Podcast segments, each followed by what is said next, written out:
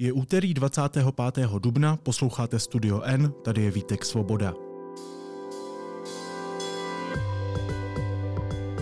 Dnes o tom, že má Česko problém, před kterým zavírá oči.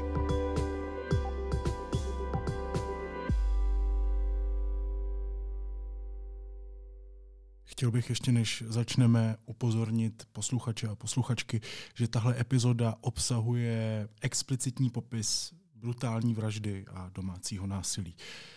Pokud je tohle něco, co vám nedělá dobře, tak tohle je trigger warning právě pro vás.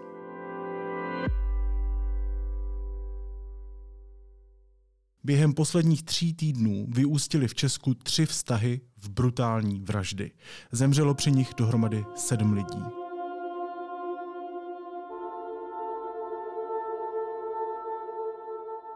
Jak píše Eva Mošpanová ve svém komentáři, je to pouhý vrcholek násilí, které se odehrává ve zdejších domácnostech.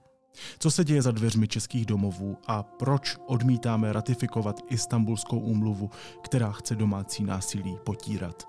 Hostkou Studia N je dnes redaktorka Eva Mošpanová. Evo, ahoj, vítej. Ahoj. Svůj komentář pro Deník N si otevřela nedávnými příběhy, velmi tragickými příběhy z českých domácností. Co se to v Dubnu dělo? V priebehu troch týždňov apríli sa udiali tri vraždy ktoré spájalo to, že sa nejakým spôsobom týkali partnerského spolužitia. Tá prvá sa stala hneď začiatkom mesiaca a bol to prípad, kedy muž zabil, respektíve ubil svoju partnerku, s ktorou mal 7-mesačné bábetko. Tam celkom nie sú popísané tie detaily, čím ju ubil, hovorí sa o nejakom predmete. To 7-mesačné bábetko pritom bolo a čo ukázalo vyšetrovanie je, že žena mala nejaké staršie popáleniny, staršie zranenia, takže k tomu násiliu tam dochádzalo aj ešte predtým.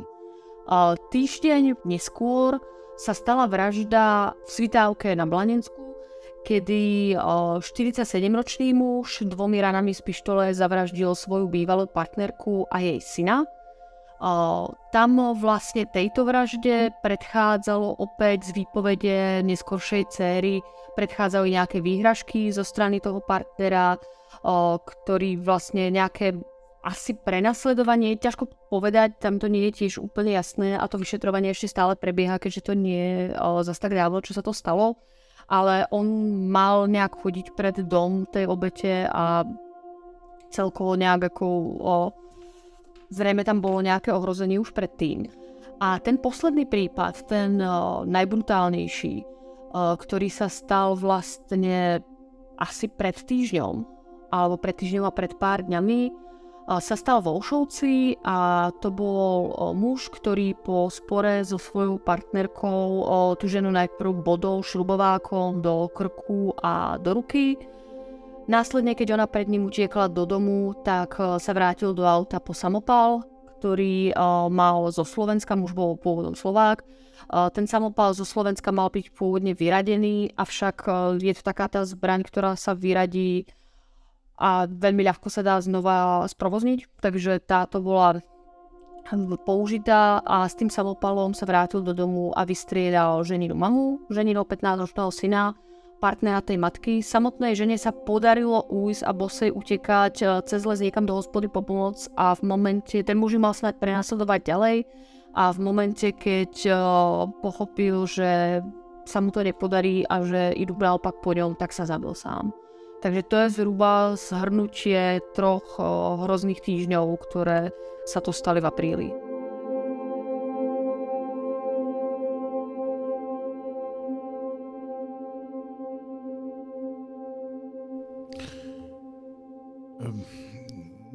Vlastně nevím, jak bych na to zareagoval adekvátně. Eh, všechny tři ty popsané vraždy se staly během tří týdnů, jak říkáš. To je v Česku běžné, aby se tři takhle brutální vraždy staly během tří dubnových týdnů. Myslím, že ten krátky časový úsek tam bude samozrejme zhoda náhod. Ten iba zdôraznil to, čo sa tu deje.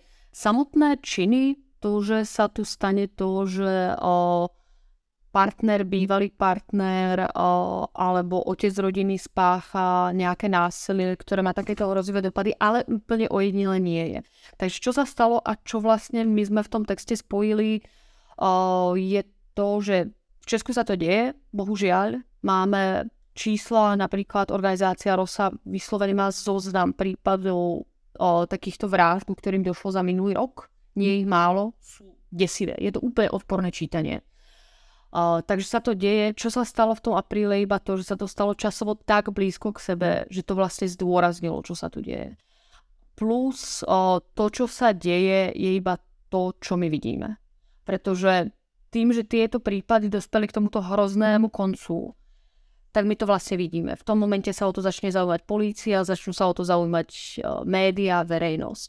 Avšak sú, predpokladáme, desiatky, stovky možno tisíce ďalších prípadov, o ktorých ani nevieme, ktoré nedospejú k tomuto hrozivému finále a tým pádom sa nikdy nedostanú von. Ty všechny ty tři tragické případy propojila právě s domácím násilím v Česku ve svém komentáři. Oni začínají a končí násilím partnera na partnerce, někdy tedy i dalších příbuzných. Ty jsi to nazvala vrcholkem ledovce domácího násilí v Česku. V čem jsou ty strašlivé události tedy zprávou o tom násilí v českých domovech. Vlastne, aby som to upresnila, my napríklad nevieme treba v tom prípade svitálky, či tam k nejakému násiliu došlo. Z výpovede rodiny vieme, že ten partner bol predtým napríklad agresívny voči uh, synovi tej svojej uh, zavraženej partnerky. Nevieme, či bolo nejaké násilie medzi nimi. A toto je napríklad svojím spôsobom aj charakteristické, pretože keď si potom čítaš o tých prípadoch, tak vždycky výpovede okolia sú v dvoch rovinách buď tá prvá rovina je taká, že my sme o, o tom vedeli, niečo sa tam dialo, počuli sme zvo, znútra nejaký krík, neriešili sme to. Proste je to trošičku ako taká tá temná hudba v horore, ktorá sa ako príde a niekam to dospeje. A potom sú tie druhé prípady, tie také výpovede susedov, ktorí hovoria, taká slušná rodina, proste zdravil nás vždycky pri schránke, zalieval nám kvety, no v živote by sme to neboli povedali. Problém je v tom, že veľmi často o, v týchto prípadoch ten človek a väčšinou tá žena, ktorá by dokázala povedať, či to skutočne bol tak slušný človek, taká tichá rodina, je už mŕtvá. Ne, nemôže nám ani vyvrátiť, ani potvrdiť tú domienku. Takže my ako veľmi často nevieme, čo sa odohralo za tými zavretými dverami. Čo však vieme a čo tušíme je, že v českých domácnostiach sa toto deje. Máme na to organizácie, ktoré nám to hovoria, Máme na to rôzne linky, ako si zrejme neskôr povieme, nemáme ich dosť.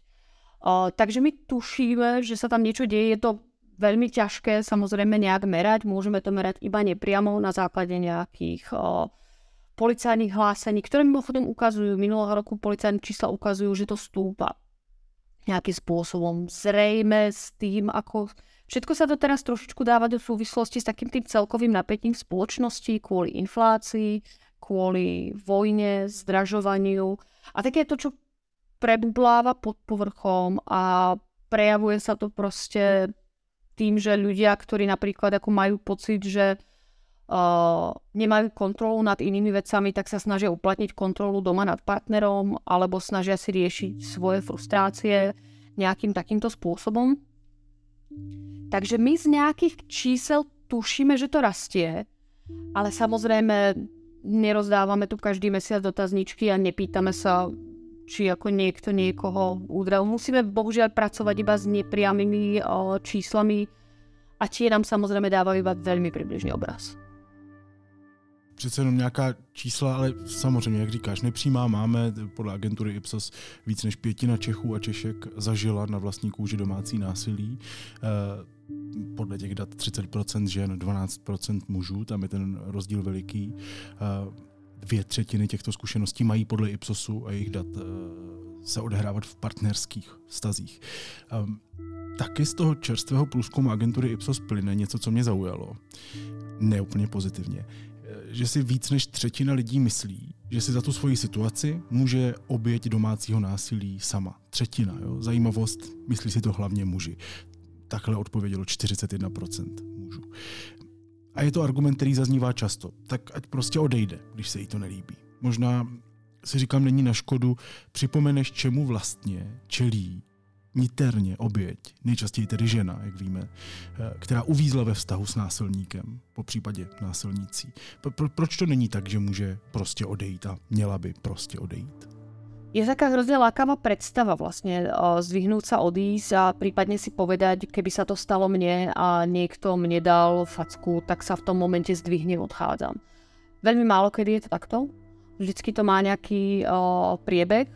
Samozrejme, v prípade, keby niekto okamžite prišiel a na treťom rande povedal, tak ako ja mám predstavu takú a takú a ako sem tam si rád udriem, tak zrejme sa väčšina ľudí zvihne a pôjde preč. Čo sa ale deje v skutočnosti a často je takéto postupné upadanie do tej role.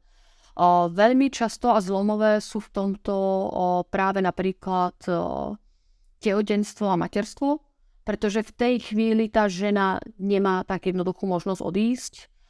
Ten chlap tam začína a hovorím o mužoch teraz, samozrejme aj medzi mužmi sú obete domáceho násilia. Aby sme to nejakým spôsobom nepopierali, avšak nejakých 90% obetí domáceho násilia sú ženy. O, takže len aby ako sa nikto necítil nejak dotknutý, že v tomto prípade hovorím viac o ženách, samozrejme deje sa to aj mužom. Čo sa ale deje napríklad špecificky v tých prípadoch materstva a tehotenstva je to, že tá žena sa zrazu vlastne prestáva byť ekonomicky aktívna, prestáva mať peniaze na to, aby mohla odísť, začína byť viac uzavretá doma, prestáva byť tak veľmi v styku s kolegami, s prácou, začínajú sa objavovať také tie nábeh do tradičných rolí, začínajú sa objavovať úplne iné očakávania a pre ňu v tej chvíli není také ľahké odísť. A vlastne väčšina tých domácich násilí nabieháva postupne. Stane sa to, že príde prvá facka, za tie prvé sa tí partnery prakticky vždy ešte ospravedlňujú. Ešte si sypú popol na hlavu, hovoria, že ich to mrzí väčšinou po tých, ako čo popisujú tie organizácie, ktoré sa venujú obetiam násilia, tak po tých prvých fackách a po tých prvých úderoch naopak nasleduje obdobie, kedy sa ten partner veľmi snaží. Je veľmi milujúci. Tá žena si povie často, tak sa to stalo, proste zlyhanie nervov, pokračujeme ďalej. A takto to ide postupne, postupne. A je to taký ten systém pomaly varenej žaby ešte do toho často tí násilníci dokážu byť veľmi manipulatívni. Napríklad jeden z tých prípadov, ktorý popisujeme v texte a ku ktorému sa zrejme dostaneme, bol prípad, ktorý otriasol nedávno celkom verejnosťou. To bol prípad matky dvoch detí, u ktorej sa prišlo na to, že ich niekoľkomesačné dieťatko malo 11 zlomenín, starší zlomenín, ktoré spravil ten otec. A čo popisovala tá pani vo svojom príbehu, ktorý bol presne príbehom takéhoto postupného upadania, bolo okrem iného to, že ten muž bol napríklad pri návštevách nesmierne šarmantný. Proste to zvonku skrátka nebolo poznať. Takže vlastne to ako násilie sa málo kedy odohráva tak to ako raz na raz, je to postupné a často je v tom aj snaha trochu o nejak zachovať aj ten rodinný život, taký ten tlak, nerozbíjať rodinu, povedať si, nejak to utiahneme. Často sú v tom ekonomické tlaky. Ono, keď si máš povedať, či skončíš, napríklad keď nemáš pomoc rodiny a máš si povedať, či skončíš s deťmi na ulici, alebo čas od času zvládneš niekoho cholerické výstupy a zvládneš proste nejakú tú ranu. Veľa ľudí dospie k tej druhej možnosti. Takže vlastne tie možnosti sú také jednoduché a plus ešte teraz sa vlastne zhoršujú s tým, ako napríklad o, strašne dražé bývanie. S tým, ako idú hore nájmy, ktoré sú teraz nesmierne vysoké a vlastne vo chvíli, kedy tá obeď aj vidí, čo by pre ňu znamenalo finančne sa z toho vymaniť, tak si prostě povie, že možno zatne zuby. Řekla jsi, když ta žena musí, nebo ta oběť, musí zvažovat, že tedy skončí například s dětmi na ulici. Eh, to, to, to je zajímavé. Proč vlastně vůbec musí řešit takovouhle možnost? Jo? Zajímá mě, v jaké pozici je dnes oběť domácího násilí v Česku, myslím, v tom systému? Na jaké systémové překážky naráží? Myslím, že prvá prekážka, a o tom by vedeli určite viac hovoriť právnici a ľudia, ktorí pracujú s obeťami domáceho násilia, tá prvá prekážka bude vôbec uh, preukázať, že sa niečo deje, že k tomu násiliu dochádza. Pretože mhm. čo často počuť uh, je to, že napríklad uh, nevždy narazia tie obete na pochopenie, treba z polície alebo u vyšetrovateľov, často sa to boja zmieňovať. často ich tí sami partneri ako predtým spracovávajú, že im nikto neuverí. Takže myslím si, že tá prvá prekážka bude vôbec si priznať, že sa niečo deje a že je človek v tej situácii a nájsť pochopenie. Tá druhá bude v tom, že v Česku je veľmi málo miest, kde sa dokážu tie obete dostať pomoci. Ono to navonok a hlavne treba ako v Prahe z médií môže pôsobiť, že veď organizácií je spústa, pretože každú chvíľu niektorá hovorí v médiách, ale reálne nie je tak veľa. Nachádzajú sa v Prahe a v Brne. A pre obeti, ktoré sú mimo Prahy a mimo Brna je veľmi ťažké nejakým spôsobom sa dobrať pomoci, pretože ako ukazujú o, analýzy z samotného úradu vlády, tak v Česku je napríklad iba 5 pobytových služieb, ktoré sú výhradne pre obete domáceho násilia. A sú tu iba tri azylové domy, ktoré majú dokopy kapacitu iba nejakých 86 lôžok. To sú azylové domy, ktoré eh, poskytujú utajne, aby tie obete nedokázal nájsť násilník. Zároveň sú iba dve poradne pre obete napríklad sexuálneho násilia. Proste v tomto máme obrovské medzery a dopracovať sa v nejakej rýchlej pomoci mieste v azylovom dome skutočne nie je vôbec jednoduché. Takže co tu chybí, aby byla partnerství v Česku bezpečnější, nebo spíš ta cesta z těch nebezpečných byla jaksi schůdnější? Je to právě nějaká záchytná síť, podpůrná, která by dala bezpečný prostor těm obětem? Rozhodne. V tom máme veľké medzery. Rozhodne nám chýba podporná sieť. Napríklad pokiaľ hovoríme o tých pobytových službách, tak tam sú odporúčania Rady Európy, a treba tam, kde my máme v pobytových službách v túto chvíľu dostupných 30 rodinných miest, to znamená rodinné miesto sú o zhruba 3 miesta pre rodinu, tak podľa doporučenia Rady Európy by sme ich mali mať tisíc.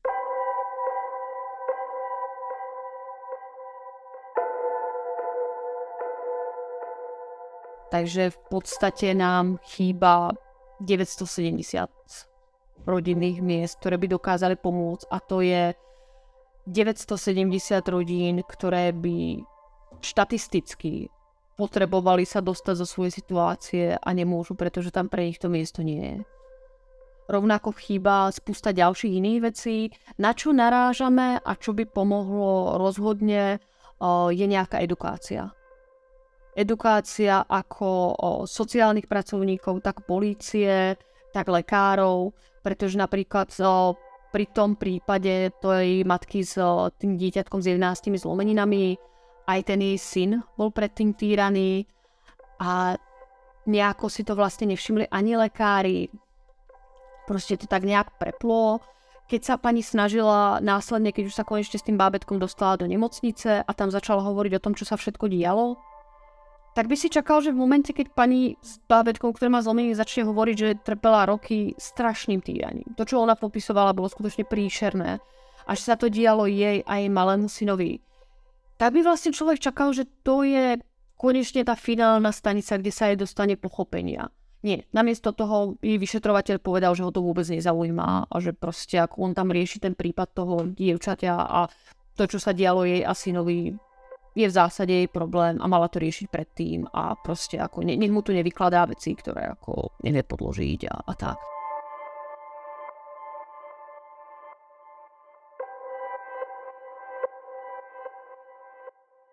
Aj takéto obrovské nepochopenie, myslím, že to máme obrovské medzery.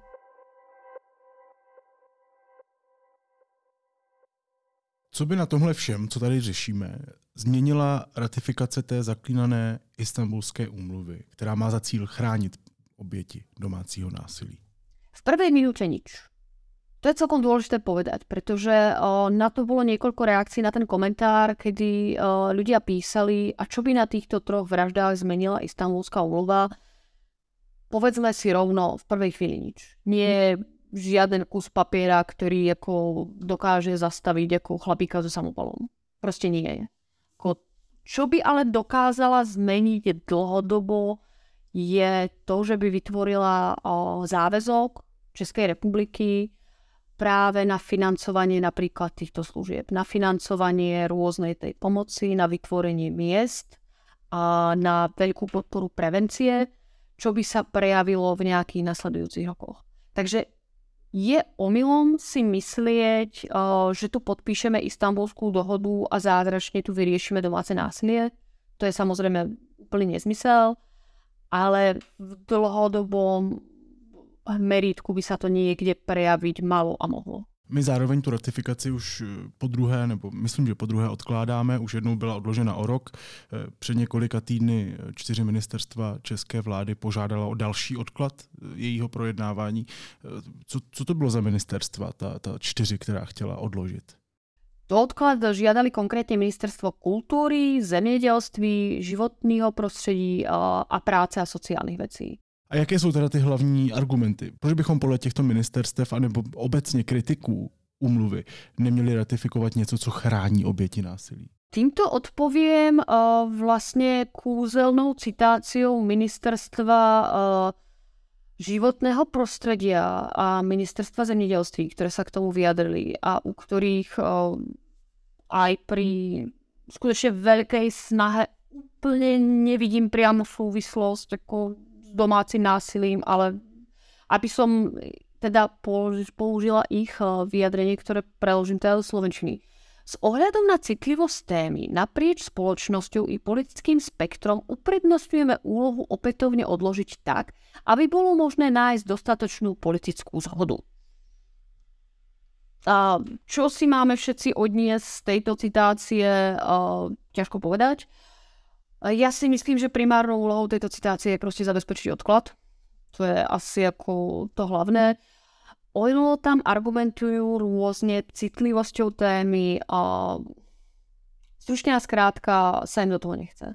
Sú to zrejme nejaké ich interné dôvody, proti uh, istambulskej dohode zaznievajú uh, špeciálne z nejakej uh, konzervatívnejšej strany spektra nejaké uh, viac či menej relevantné výhrady tým ministerstvom sa do toho nechce, je tam v túto chvíľu snaha tu blokovať, ale povedzme si rovno, blokuje sa to už roky.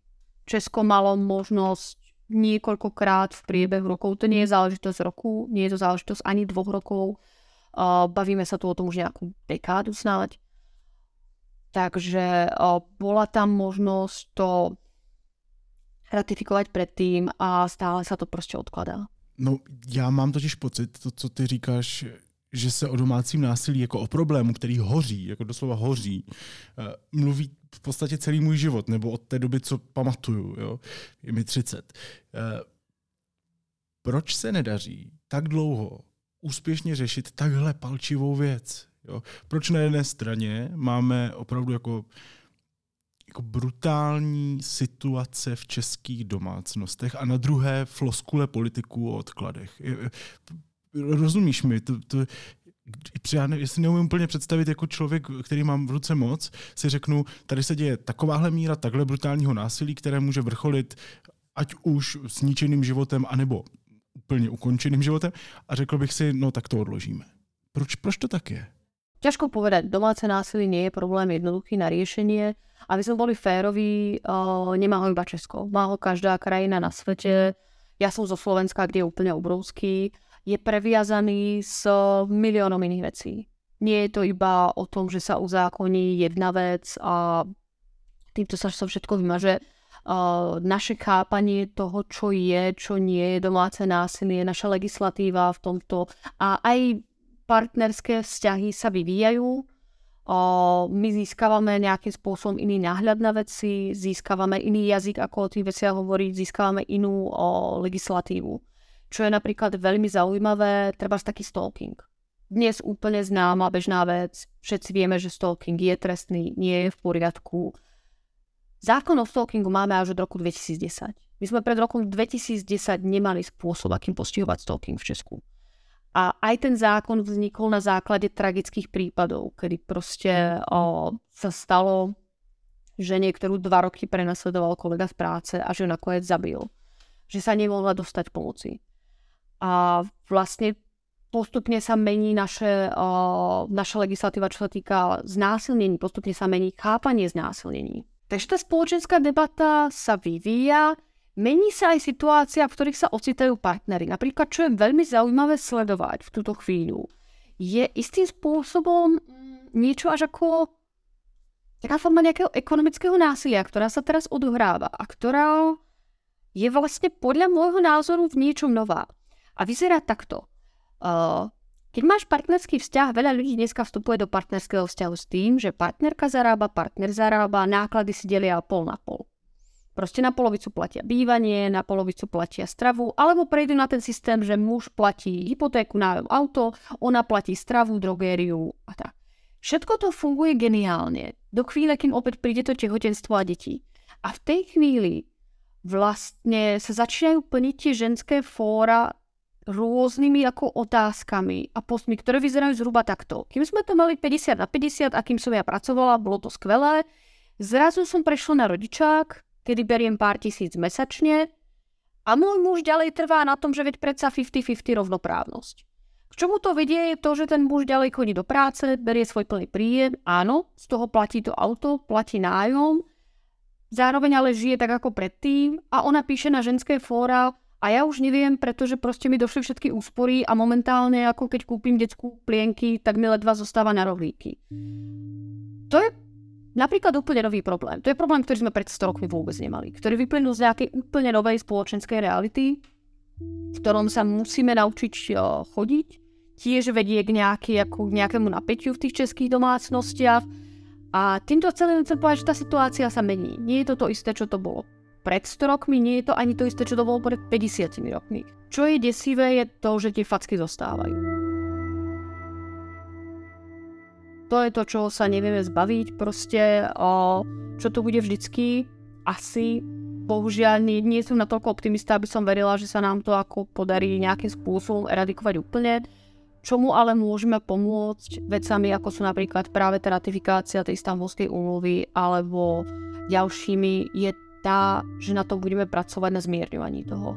Čo je mimochodom zaujímavá vec, pokiaľ hovoríme o ratifikácii a neratifikácii Istanbulskej úmluvy, že tu často padá taký ten argument, že to my už predsa máme a pri tom odkladaní Istanbulskej úmluvy to odkladanie nevyzerá tak, že my by sme si hovorili, OK, nechceme prijať Istanbulskú úmluvu, lebo nám tam vadia nejaké ako právne veci, o ktorých tu diskutujeme, ale v medzičase riešime viac miest, riešime edukáciu a horlivo pracujeme na tom znížení z druhej strany. Nie, tam sa proste deje odklad úplne, skrátka to neriešime a v medzičase sa niekde inde dejú rôzne veci.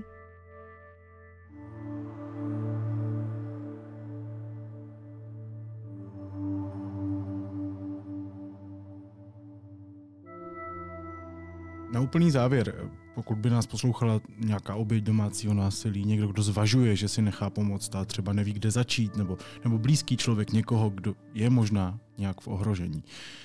Na koho se takoví lidé mohou obrátit? Máš nějaký tip?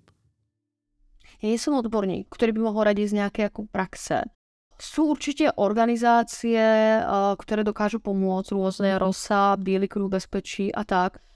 Radila by som asi z nejakého svojho laického pohľadu v prvom rade opatrnosť a dôkladnú premyslenosť tých krokov, pretože aj odchod od násilného partnera vyžaduje veľkú prípravu, vyžaduje rôzne, o tom hovoria tie organizácie, rôzne nejaké kroky, ako pripravovanie si napríklad nejakých ako peňazí bokom, dokladov bokom a, a podobných vecí. Takže v prvom rade by som o, radila nejaké opatrné kroky, skúsiť sa o, nejakým bezpečným možným spôsobom obrátiť buď na nejakú organizáciu, ktorá pomáha, alebo na nejakého človeka v blízkom okolí.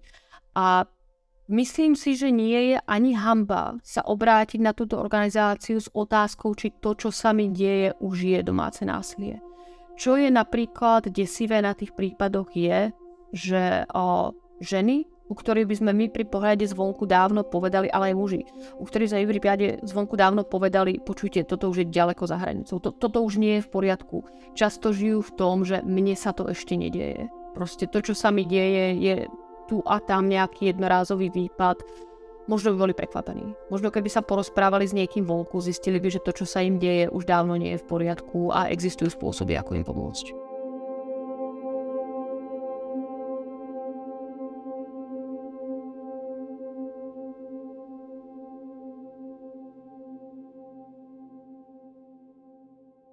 Říká redaktorka denníku N Eva Mošpanová. Evo, díky moc, měj se pěkně, ahoj. Ja ďakujem, ahoj.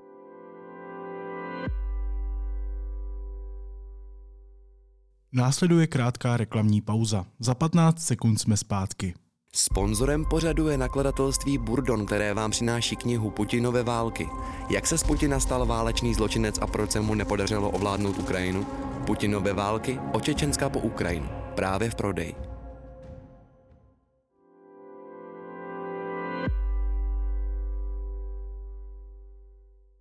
I v letošní novinářské ceně můžete hlasovat v Československé ceně veřejnosti.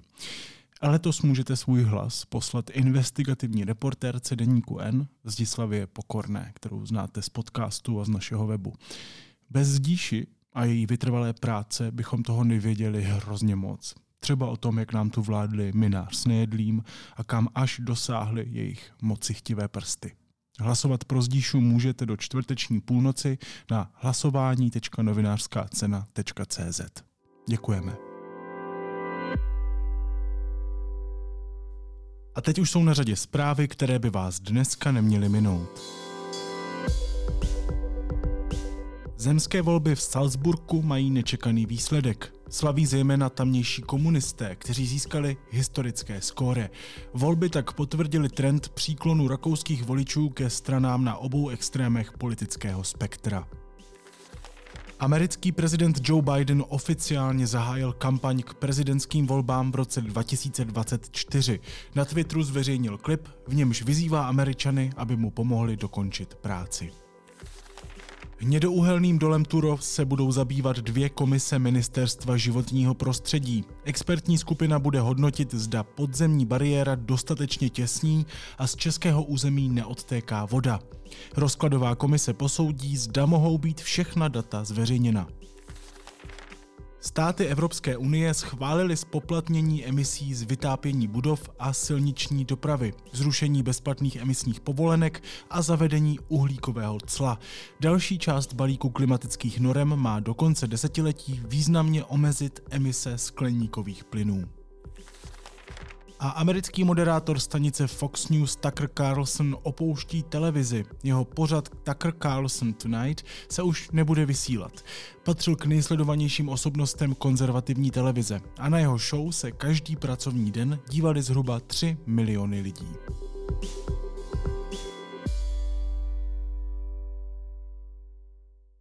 A na závěr ještě něco, co mě zaujalo a možná by mohlo i vás. Kanadský hudebník, člověk, který se podle mě s kytarou v ruce narodil, Mac DeMarco, to je prostě týpek, který dělá dlouhodobě takovou hodně jako uvolněnou, kytarovou, velmi příjemnou hudbu. Něco, co si můžete pustit a zároveň to můžete poslouchat, ale vůbec nemusíte. Takový navozovač atmosféry, aspoň v mém, mém životě hrál vždycky takovou roli. Možná si to i uvědomuje, protože mi teďka dal atmosféru na, počkejte, já se vám podívám, 8 a 3 čtvrtě hodiny. Mac DeMarco vydal nové album, eh, jmenuje se One Wayne G a má 199 písniček. Eh, dohromady eh, trvá, jak jsem říkal, skoro 9 hodin.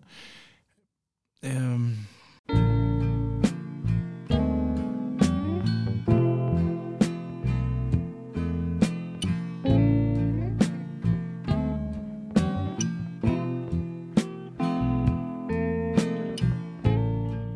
co na to mám říct. 199 písniček na albu. Většina se jmenuje 202212113 nebo 202212117. Jsou to prostě nevydané tracky, které nahrál v průběhu let. Vlastně jsem byl překvapený tím, že nic z toho skoro není nějaká mezihra. Většina těch písniček jsou fakt písničky.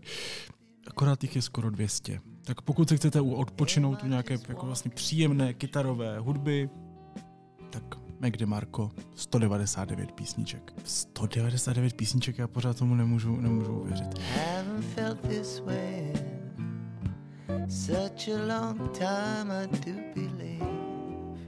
Mac DeMarco, One Wayne G, to je můj dnešní tip.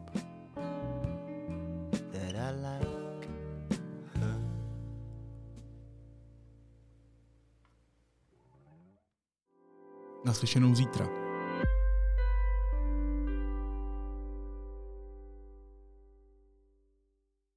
Operní superstar 21. století Joyce Didonato a projekt Songplay oceněný Grammy exkluzivně na festivalu Lípa muzika. Zažijte hravý dialog italských písní a jazzu v podání nejvýraznější operní hvězdy současnosti 9. března 2024 v Liberci. Více na lípamuzika.cz